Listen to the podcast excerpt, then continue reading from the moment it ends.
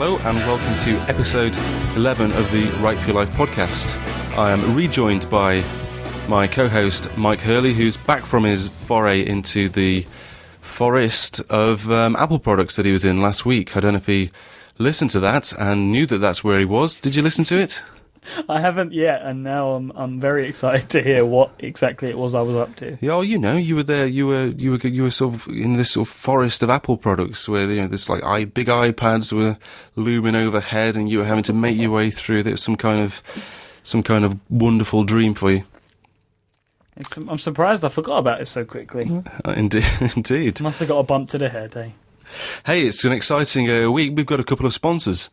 We do, don't we? We do, and very appreciative we are, and excited to tell our listeners about them because they're they're fantastic sponsors as well. Not just any old sponsors; they're blooming good stuff, blooming good products. Shall we? Uh, shall we start off with our first sponsor? Yeah, and I, and I believe that you are going to use your professional radio voice to tell, or, or are we going to do that second? Oh no, we're going to do that second, aren't we? So people Yeah. are going to have to wait for your professional radio voice. Sorry, I'll probably put you right on edge there, Ian. That's all right. I mean, you say professional. I mean, I haven't got. I've never been paid for using a voice um, uh, of any kind. Until today. Absolutely, of course. I hadn't even thought of it like that, but yeah, you're right. I am a professional. You are. You're a blooming professional. So, um, this week's um, episode is in part brought to you by Instacast. Um, Instacast is, in my opinion, and I think in all of our opinions, really, the only way to listen to podcasts on iOS. So, it's an application for your iPhone that allows you to download podcasts like this one very, very easily. Now, if at the moment you're currently using iTunes, you're doing this in one of two ways. You're going into the iTunes store on your phone and downloading each episode when it shows, or you're plugging your iPhone in or doing the Wi-Fi sync to mo- to sync each show straight from iTunes to your iPhone. Now, if you're currently doing this, you must be told by now by us that there is a much better way for you to do it, and that solution is Instacast. Instacast is a standalone iPhone application where you can select what you can basically search through a list of podcasts that are in the iTunes store, or you can search by name, or however you want to try and get your podcasts, and you can download them all and listen to them at your heart's content. Now, so basically, what Instacast does is you'll have a list of shows that you're subscribed to, and you'll be able to refresh that list.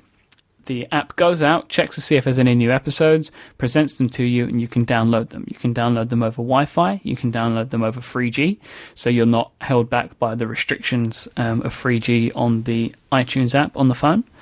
Um, and there's a, if you're currently using iTunes for this system, you can go in on Instacast and select for it to copy all of the subscriptions you have in your iPhone music player straight over into Instacast for you. So you don't even have to go through and search and resubscribe to every podcast that you have. Um, in my opinion, and I'm sure Ian would agree, Instacast is pretty much the best way to listen to podcasts on your iPhone when on the go. Um, I've been using it since the app came out, which is over a year now, and I've not gone to any other solution uh, because, in my opinion, there isn't anything any better. Instacast is available for $1.99, which I think is just over a pound if you're in UK money. Um, and for that price, it's an absolute steal. Would you agree with that, Ian? I would agree with all of that information, even if it wasn't a sponsor and we were required to say as much. It's um, it's um, the the biggest thing for me. I've been using Instacast for ages too.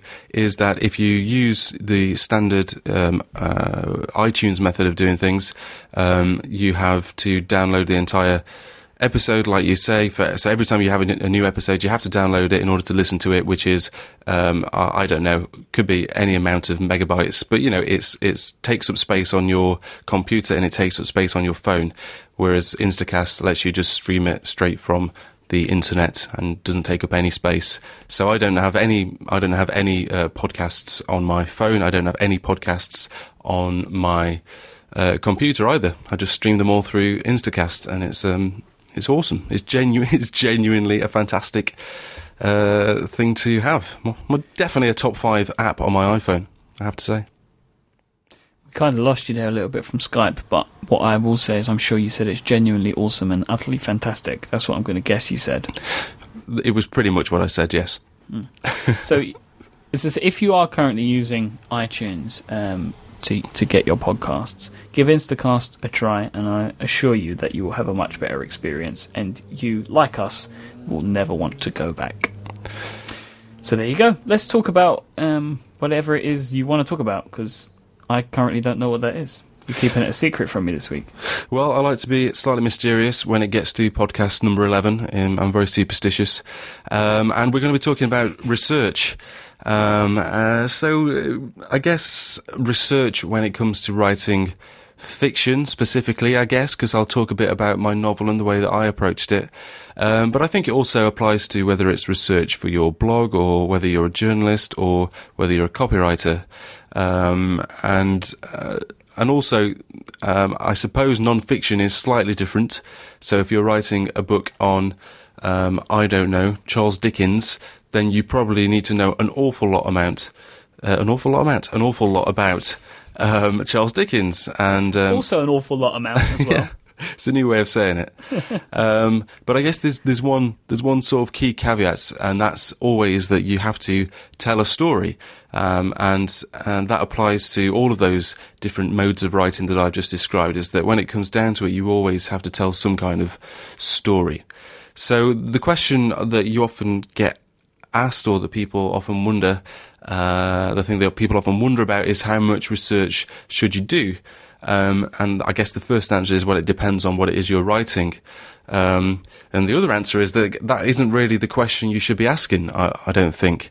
So some people might think that they have to go to, uh, for instance, go to other countries, or they might have to spend all their time in a library, or spend a fortune on travelling and books and that kind of thing. Um, but uh, that's not really the question, I don't think. It's not a question of how much you should do or whether you should do all those things. Um, what the really important thing is how much of your research should you actually include in your writing. So you can end up doing all those things, spending a fortune, traveling all over the world, but it might be appropriate for your piece of work, whatever it might be, whether you're a blogger or a novelist, whatever it, whatever it might be. Um, it might be, it might be that that research, it all boils down to one chapter or two or three paragraphs that it's used in, and um, and the reason that you might only only uh, use it uh, for part of your work is because the important thing is, as I say, um, telling a story, and I guess that's because you can't really include everything that you ever research. So to use use my own novel as an example, Aes Angelica is about um, it's about lots of things, but uh, at its heart, it's about a man who's looking after his wife who's had a stroke, or she's had two strokes. So, in order to write about something like that, in order to write about illness, I guess, or serious illness, it was important for me to know about that illness and to be able to write about it in an, in an accurate way, um, because it needs to be um, it needs to be um, well. I need to be Legitimate? able to legitimate. That's the word. I need. It needs to be legitimate and and and I guess uh, truthful. And um, especially when you're dealing with serious subjects, um, you can't you can't just kind of make things up in those circumstances. Um, Because as well, you need to think it's not even just about making your book sound legitimate. It's also if you're talking about something like um, like like something serious like medical conditions, you need to understand that there could be people that are reading it that could either a have suffered or suffer from such a thing or know somebody close to them. So you're kind of doing these people a disservice if you've not even bothered to to look it up properly. I guess because if you know if you if you had some of the symptoms or or whatever wrong about a stroke, it would kind of it would come off as like disingenuous. I guess. Absolutely, and that's actually a really good point. It's something that I've wrangled with an, an, awful lot over the years, I guess. But coming back to my novel now to edit it again, I've you know I've really been thinking about exactly what you just said because it, it is really important to me that people who have either suffered uh, from uh, had a stroke themselves or whether they care for someone who's had a stroke, it's really important to me that they read the book and say yes that's that sounds right and that that could happen. They're the two things that I, that I want them to think. Now it might be that there are places, parts of my novel that they find really uncomfortable. There might be parts of it that they find, I don't know, that sound almost uh, sound um, um, I won't say cruel, but that's not the right word. Too close to home. Uh, close to home, but kind of, you know, the, my lead character is uh, is he's caring for his wife, but he doesn't do. He's he's he's doing a relatively bad job of it. So there are Oh, things. right. There are things. That, I mean, he's. He doesn't. He doesn't mean to. It's because he's. It's because he's got. Um, he's because he's struggling. He can't handle it. He's that's kind of the premise of the story. He's really struggling to handle this situation that he's in, um, and so he does things that really, uh, you know, bad and rubbish, and he, and he and he shouldn't do them. He should handle things in an entirely different way. So there are things like that in the novel uh, that my character does that uh, that I think that, uh, someone like you say, who might have been in a similar position, might find really difficult and uncomfortable. But the point of the the story and the point of the re- research is that it's um, is that I know that that is right for the story, if that makes sense. So I know that I can back it up medically, so that what what happens is kind of. Uh, while it's while it's a story, it's also quite you know plausible. So I'm going to come on to the word plausible because I think that's quite important. Um, um, so that's important, but it is also important that it's a story that I'm telling, and that these things that, that that someone reading this might find it difficult, and people that haven't read, you know, I've had people who, who've read certain parts of it who've who have found it uncomfortable because parts of it are, I guess, t- tough reading in the sense that it's a piece of fiction, and some of it, some of it is, you know, so there are plenty of jokes in there, but some of it is about serious illness, so it's quite difficult to read in places, and some people who have said, oh, that was quite that was quite tough, and, and that kind of thing. Um, but that's fine with me because that's that's a story. That's an entirely that's part of the story. It's a separate issue to whether I've got um, a part of um, Georgina, the, the character who's had a stroke, part of her uh, uh, condition wrong because that would be that would be that would be bad. but does that make sense? There's a distinction between between the story and the research, and the research informs the story. But it's important that you always remember that you do tell a story at the same time.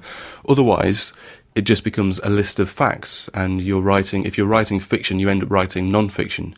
If you're if you're if you are writing non-fiction, whether it's a blog post or a piece of uh, or, a, or you know a piece of something for the local paper, or whether it's a piece of copywriting, whatever. Because if your character is doing something that's wrong, it's morally wrong, but you um, misquoting some information or playing something out which is incorrect is factually wrong, and that's that's a very different matter.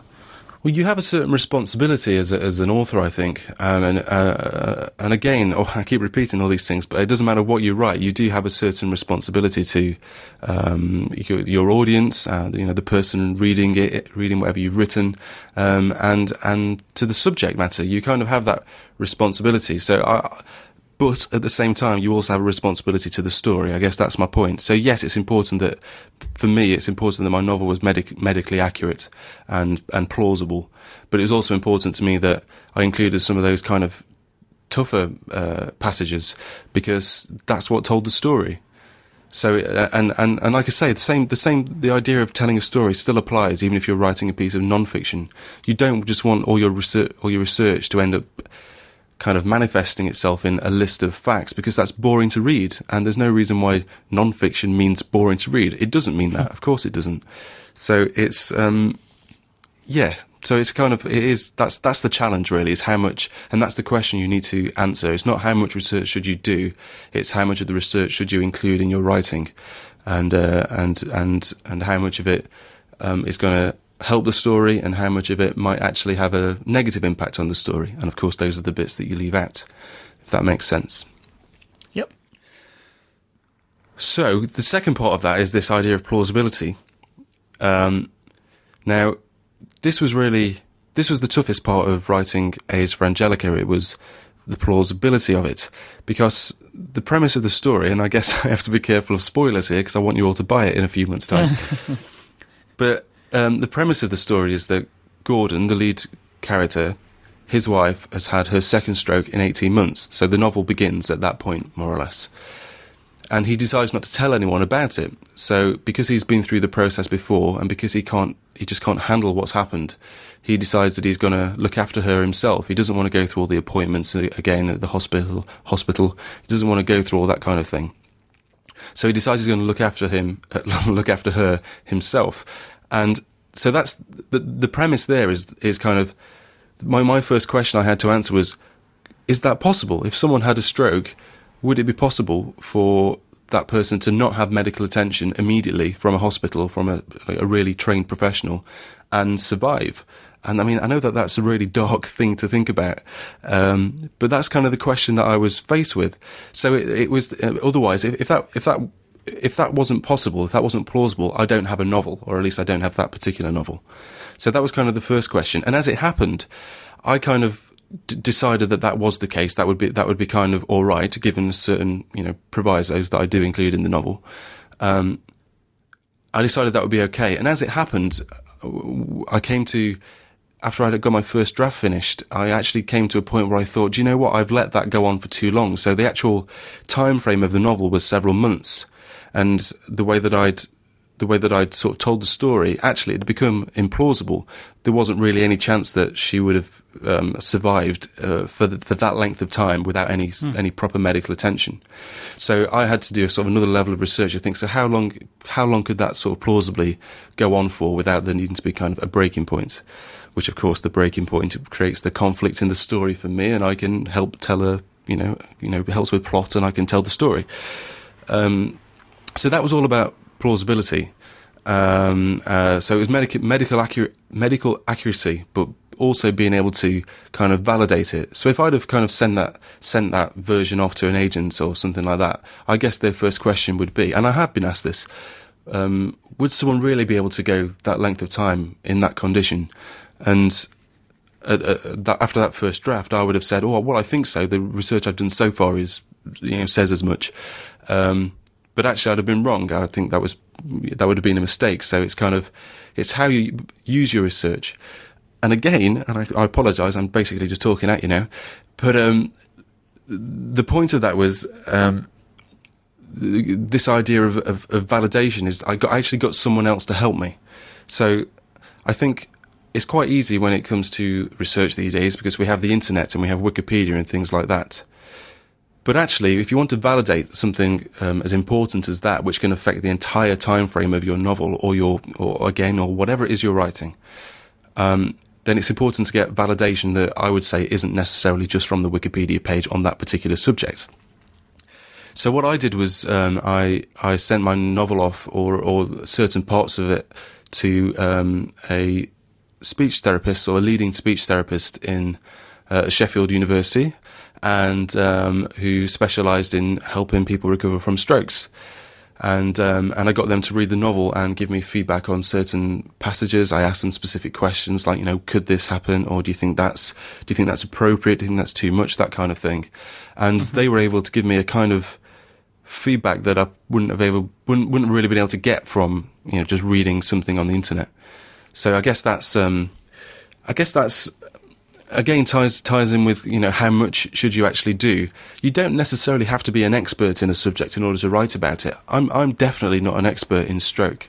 I haven't had anyone have one in my family, thankfully, and um, and I've not read up on the subject sort of endlessly. I've read upon it a lot, but not to the point where I know every single detail about stroke and caring for someone who's had a stroke and all this kind of thing. You don't need to be an expert, but you do need to get someone who is it, who is an expert, probably, to validate certain things and make sure that what you've written um, is plausible. Crikey, I wish I got a drink with me. I'm absolutely gasping. You've uh, you, you've definitely given some good good speech there. some good speech. That was the best I could come up with. You weren't listening, speech, were you? You switched off. Well, I, I can honestly tell you, Ian, hand on heart, I was listening to every word of that because I actually found it really interesting. I do listen to you, you know. I don't. I, well, I don't just sit here and and uh, twiddle my thumbs and play Angry Birds. I have no way of knowing. Why did you mention Angry Birds? Why would you mention that? Have you been playing Angry Birds? Not on this podcast. oh dear. So research. So that's kind of that's. I just um, I wanted to give a bit of a bit of an overview of kind of how I've approached it. And another reason that I thought about this as a subject actually wasn't anything to do with um, all this kind of morbid stuff and kind of um, you know illness related the illness related topics that I've gone over so far. It was actually to do with um, two things, and one of them is related to the dog in my novel, which is Paul Kipling, who's very ill as well. I'm sorry to say, there's a lo- there is quite a lot of There's a lot of death in this book. There is there Or is illness, at least. there's a lot of illness. There is some some death and some illness in my book, but there are also a lot of jokes. There are jokes about um, painting. There are jokes about um, defecating, and there are some jokes about penises. And um, they're It's all really the trifecta. and you, you know you it's a perfectly um, perfect. It's not as dark as it sounds. Um, oh, sorry about that. I just uh, knocked my microphone. and I apologise if that made a giant noise in your ear hole. Sometimes I headbutt mine by accident, so try not to feel too bad about it. Um, that's, that's when you're not listening, isn't it? You just drop off. Yeah, that's it. That's it. So if you ever hear that noise, it's because I've fallen asleep. Happens. And I'm sure. I'm sure. So, uh, so the, two instances, one was dog related. I won't go into details, otherwise I will spoil the fun. Um, and the second was was about quarries. I mean, how what boring subject that sounds. Um, but it was it was whether. Um, for ages, I've been referring to uh, the novel as having a quarry in the town. It's set in set in a mining town, and whether and uh, I've mentioned the word quarry two or three times. And it was only at Christmas that someone read my novel, my father-in-law, and he said uh, he loved it, but he said, um, "I'm not sure I'm not sure for open cast mining they call it they call them quarries. I think they call them something else, but I'm not sure what. And again, thankfully, I had an expert on hand in the form of my dad, who uh, worked at an open cast coal mining site for about 20 odd years, and I was able to ask him. And he, do you know? Do you want to know the answer? I'd love to know the answer. Of course you do. Of course. Um, it turns out that people do refer to um, open cast mining uh, pits or cuts, as they're typically called in the industry, um, as quarries, but um, it doesn't tend to be kind of something that you they would be referred to actually if you're in the profession. So I've actually have Ah. changed some some bits about it. So it's kind of So if somebody's talking about it to somebody else who also works in the quarry, they might not call it a quarry. Yeah, they would probably call it. Uh, they would call it a cut. So in a- in a, in a crikey, this has gone off on a tangent, and a fairly tedious one at that. but I'm going to tell you now we're here. Um, a- a- an open cast. An open, this is research. See, I do know stuff. This is from research. I now know stuff. Um, so an open cast uh, coal mining site, you would you would have uh, various cuts. So you might have two, three, maybe more cuts on one particular site, and a cut would basically be a hole in the ground. It's like a big extraction, and you would have different seams in a cut. So if you looked into a hole, uh, or, the quarry as you might call it, um, you would see different layers of coal, and they'd be plucked out at a different time. But in the in the industry, you would call that a cut. So you would be on a particular cut on a particular site. There you go. There you go. Some, but I've- I'm going to start thinking people are learning a lot, a lot of uh, of information they didn't necessarily expect. Or need. So I'm that's not going to say or want because people might people might want it. Who knows? Who knows? But that's two examples of two different types of research that I've had to do. One of them, uh, one of them affects the entire time frame of my novel. If I if I get that wrong, um, then the novel doesn't really exist. The kind of the whole idea is flawed. And then there's another type of research where you include sort of what seems like quite a small detail, but actually is um, quite important and and uh, but quite a small thing. You know, it's literally is literally a word, whether I whether I include the word quarry or not. But it means it means a lot to me because it's about valid- validity again, which isn't easy to say. But it's about it's about someone. You know, it's about my dad reading it and, and not thinking, "Oh, we don't call them quarries. We never call them quarries. Why'd you call it? Why'd you call it a quarry? We don't call it a quarry. We call it a pit or a cut." Is that how your dad talk? That is not how my dad talks. Interesting. But I have uh, a question for you. okay, It's it's it's going to sound like a joke, but it's an actual serious question. Why didn't you pick something you knew more about? Why did you pick like, um, like for example, the stroke? Like, why did you pick mm. that subject matter? Why didn't you pick something you did know, so you wouldn't have to do so much research? do you know what you've done there? You've asked a good question. For once, Um, people are surprised when I tell them that I haven't had any first-hand experience of that subject. I have to say they are. I'll tell you what happened. I wrote the first 10,000 words of the novel as part of my creative writing um, masters that I did, and um, at the end of that ten thousand words, um, I wanted like a cliffhanger because we get marked on these things.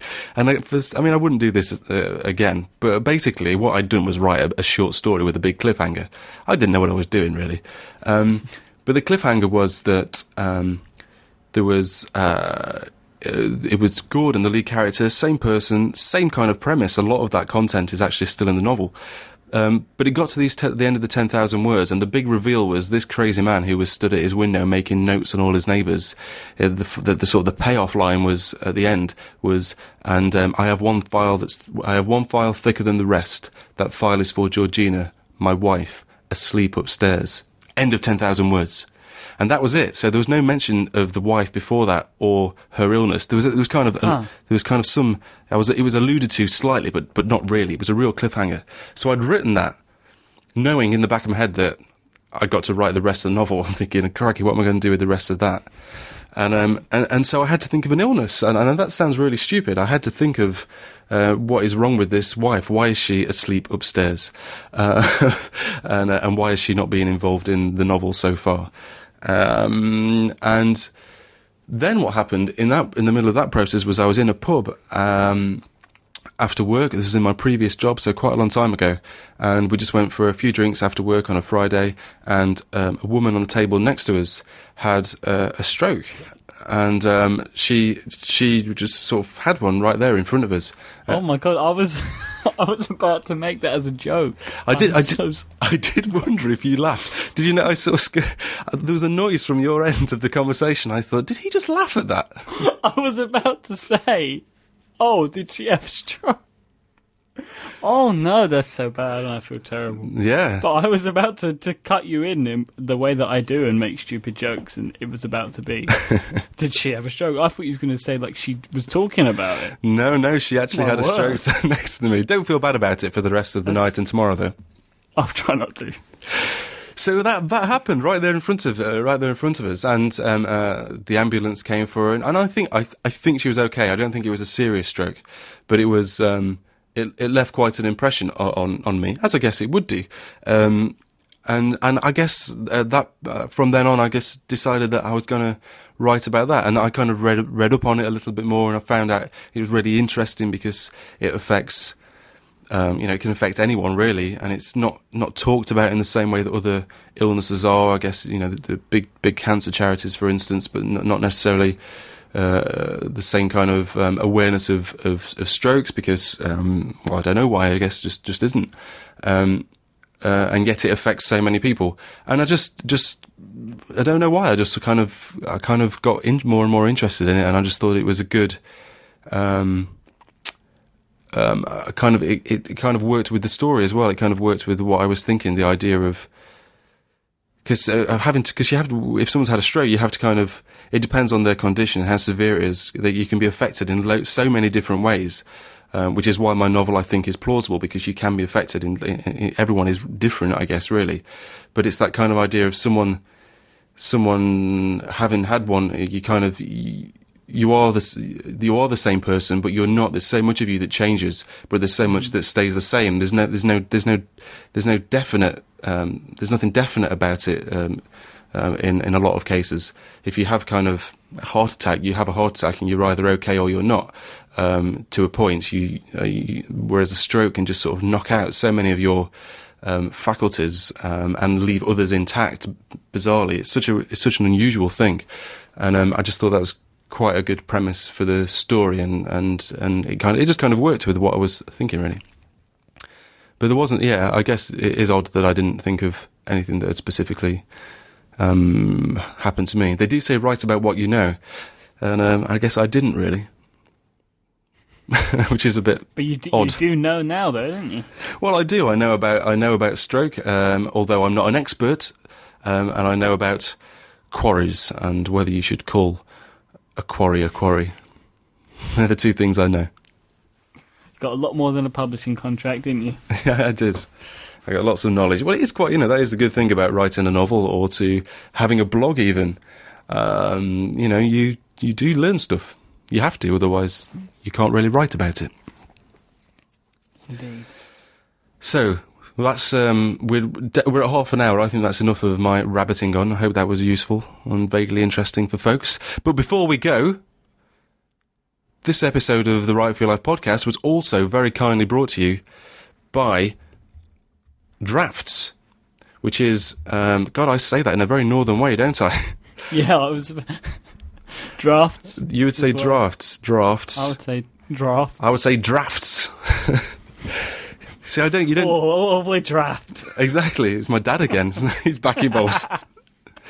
in fact, I might try and uh, to say this. Uh, I might read this in not in a kind of radio accent, but more in a kind of more of a broad northern accent. It's funny, Gary. Uh, when I spoke to when I talked to Gary on the podcast last week, after we finished, he says, "You use your posh voice there," because I'm he's from the north like me, so I, I kind of have a uh, well a radio voice, I guess, where I start trying to enunciate things properly and to speak in a proper way. Um, but actually, when I'm in real life, I do have slightly a slightly more northern drawl, although I do talk. Um, Uh, it's not really broad. I haven't got a broad accent at all. You don't. Anyway, drafts. Do you know what drafts is? I do. Drafts is a quick way to capture and share ideas on your iPhone. When you want to tweet but not read your timeline, use drafts. When you have an idea for a status update or a quick text to jot down, use drafts. You can search or email your drafts with Markdown support. Only 99 cents at the App Store right now. That was my radio voice. It was very good. I liked it. But draft is actually really good, isn't it? So that's kind of the official blurb, but we both used it and actually think it's pretty pretty spiffo. Mm-hmm. What's your take on drafts? Yeah, I've I've I've really been enjoying it. It's it's interesting because it's like an application that you can, if you have something that you want to say or an idea that you've had, you can open drafts, put it in there, and think later about what you need to do with it. So whether that is you want to tweet, you need to send Iain an email about an idea for a show topic. Um, if you want to just save it for a later date, it's just a nice place to keep little text, like little text messages, and uh, or, or, or however. And uh, you know, the application is is currently in strong development. I know the developer Greg over at Agile Tortoise, he's integrating many more apps and pieces of functionality for later versions to allow drafts to integrate with an even wider base of other third party applications. So you'll be able to do other things like add um, to task managers and stuff directly from drafts as well. So um, it is a very exciting application. It's good fun. It's got a lot of really great press this week, as um, in launch week, um, and uh, we're really pleased to have them sponsor the 70 Decibels Network.